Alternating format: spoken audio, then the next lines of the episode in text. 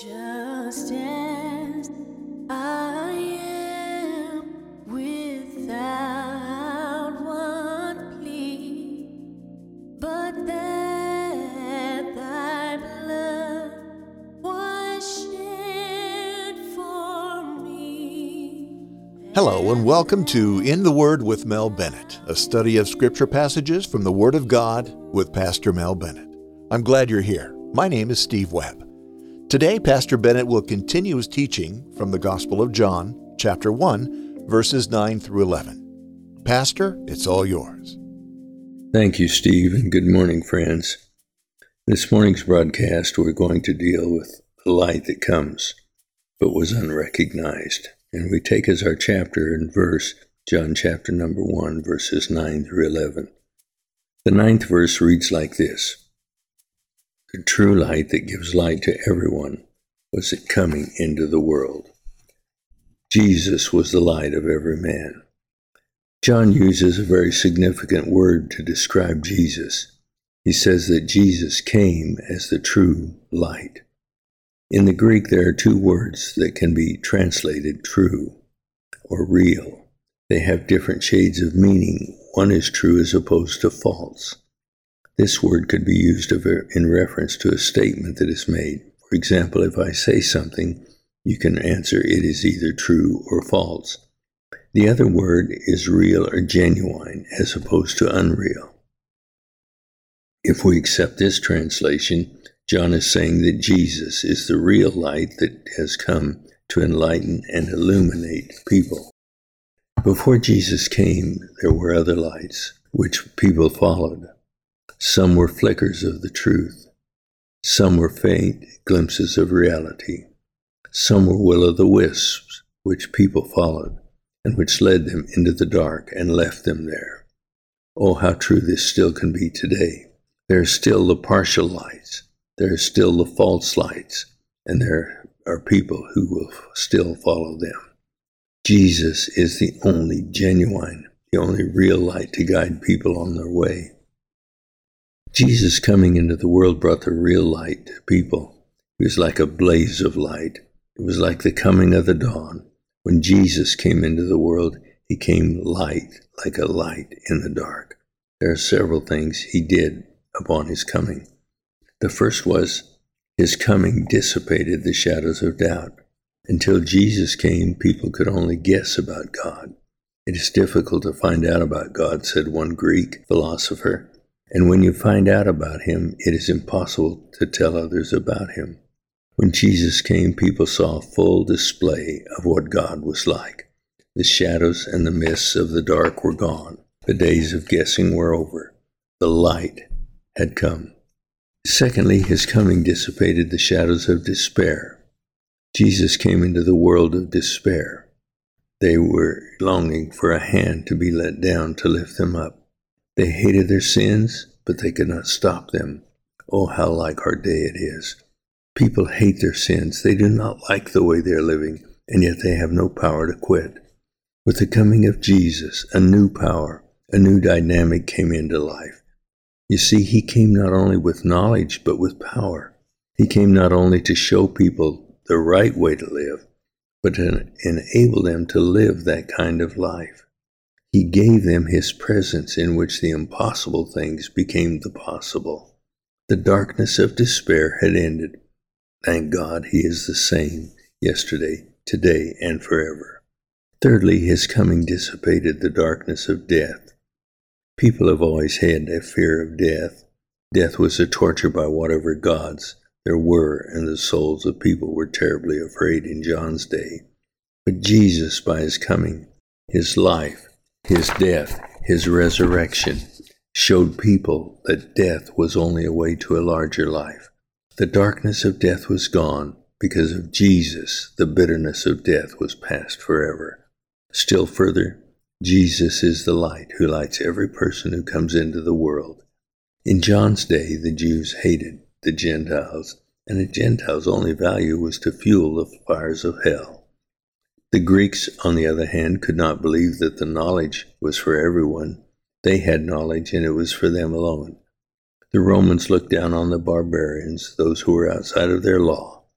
But when Jesus came, he came to be a light to all people. Only the God who is the God of our Lord Jesus Christ has a heart big enough to hold all the world. Tragically, he came, but he was unrecognized. Look at verses 10 and 11. He was in the world, and though the world was made by through him, the world did not recognize him. He came to that which was his own, but his own did not receive him. I believe there are two thoughts in John's mind when he wrote these words. The first thought was this the time before Jesus Christ came into this world in a human body. John says he was from the beginning of time, before the worlds came into being. You see, God's Logos, God's Word, was active in the world.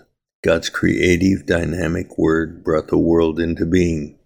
Since it is the Word, the Logos, the reason of God, which made the world an ordered whole and made man a thinking being, Paul said, The whole visible things of the world were so designed by God as to lead men's thoughts to the invisible things, and that if men had looked with open eyes and an understanding heart at the world, their thoughts would have been inevitably led to the creator of the world, Romans 1 19 and 20.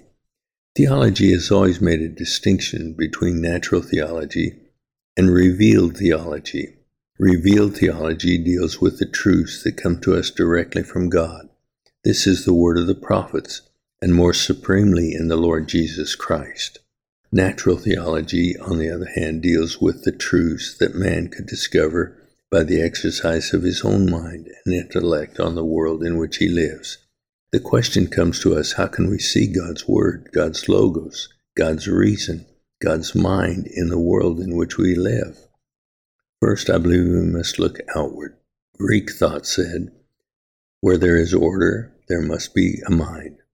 Look at this world and you will see order all around. This is what they had to consider.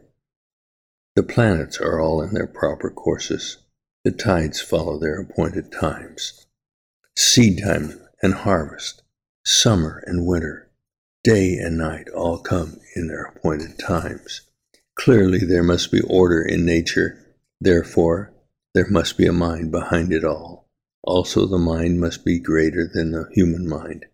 It gets results that man's mind can never do. We can do none of the above things. If there is order in the world, and there is, there must also be a mind behind that order. It only follows that mind is above and beyond our mind, and that leads to us to God if we are honest. To look outward upon the world is to come face to face with God who made the world.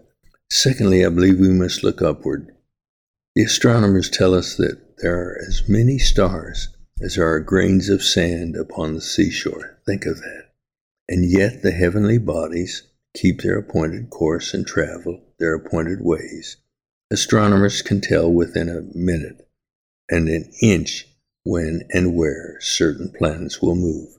They can tell us over the next hundred years when an eclipse of the sun will happen, and tell us within a second how long it will last. When we look upward, we see God. We must look, thirdly, inward. Where did we get the power to reason, to think, to know? Where did we get the knowledge of right and wrong? You see, even the most evil among us has an inner voice that makes him know right from wrong. We neither gave ourselves life nor the reasons which guides and directs life. It must have come from some power outside ourselves. What of feelings of remorse, regret, and the sense of guilt? There must be power behind all of this. No person can explain themselves apart from God. I believe, fourthly, we must look backward. It is the demonstrable fact of history that moral degeneration and national collapse go hand in hand. George Bernard Shaw said, No nation has ever outlived its gods. All history is a practical demonstration in events that there is a God. Even if Jesus Christ had not come into the world in the bodily form, it still would have been possible for people to see God's Word, God's Logos, God's reason in action in the world. Although the actions of the Word were, was there for people to see, they did not recognize it. Secondly, I believe John's thought went like this. In the end, God's creating and directing word did come into the world in the form of the man Jesus. John says that the word came to his own people, and his own people did not welcome him. What does John mean by this statement? Well, when God's word entered the world, he did not come to Rome or Greece or Egypt or any of the Eastern empires. None of the great nations of the world or the peoples of the world or the lands of the world. He came rather to Palestine, the place set apart as God's land and for God's people. This land and these people belonged to God as no other place or people did. The Bible calls it the Holy Land, the Lord's land. God tells us it is His land. The people called it God's peculiar treasure. The people are called God's peculiar people, and the Lord's portion. It seems the nations would have welcomed him with open arms. It would have seemed that he should receive a welcome as a king returning home, but he was rejected. He was welcomed with hate and not adoration. This is the tragedy of a people being prepared for a task and then refusing that task. It would be wrong to think that God prepared only the Jews. You see, God is preparing every man, woman, and child in the world for a special task that He has for them. Yes, dear friend, God has a task for you to do. The tragedy is that so many people refuse the task God has prepared for them. Perhaps we could say it a bit differently. There are so few people who become what God has prepared and planned for them to be. There are many reasons that this takes place. One of the reasons I think is because of a secondary issue that has come become more important to them than God. My dear friend, I ask you to look at your own life and ask is something more important to you than God? If so, put it aside and take God as first place. What is the task God has for you? Perhaps it is to raise your child and teach that one to be obedient to God and do His bidding. Maybe God wants you to speak a word of encouragement or be an influence to someone and stop them from ruining their life. The fact is, God is preparing us all for something by the experiences of life, and may God help us not to refuse the task or job that He has prepared for us. There is great sadness to the words, He came to His own, and His own did not receive Him. Even sadder is the fact that He has yet come to many, and they reject Him still. It happened to Jesus long ago, and it still happens today. Oh, I urge you not to be one of those who reject Him, but find the joy that comes from finding His plan for your life.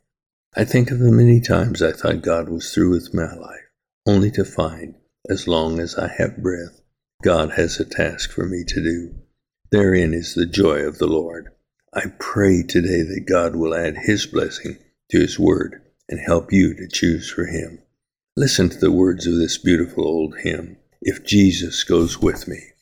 If Jesus goes, it may be in the valley where countless dangers hide, it may be in the sunshine that I in peace abide. But this one thing I know, if it be dark or fair, if Jesus goes with me, I'll go anywhere.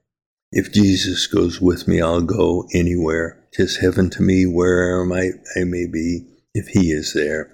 I count it a privilege here his cross to bear. If Jesus goes with me, I'll go anywhere. It may be I must carry the blessed word of life across the burning desert to those in sinful strife. And though it be my lot to bear my colors there, if Jesus goes with me, I'll go anywhere.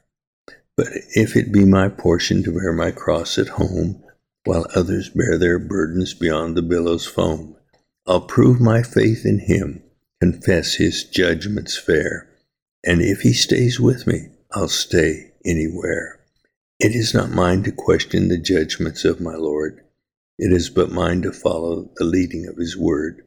But if to go or stay, or whether here or there, I'll be with my Savior, content anywhere.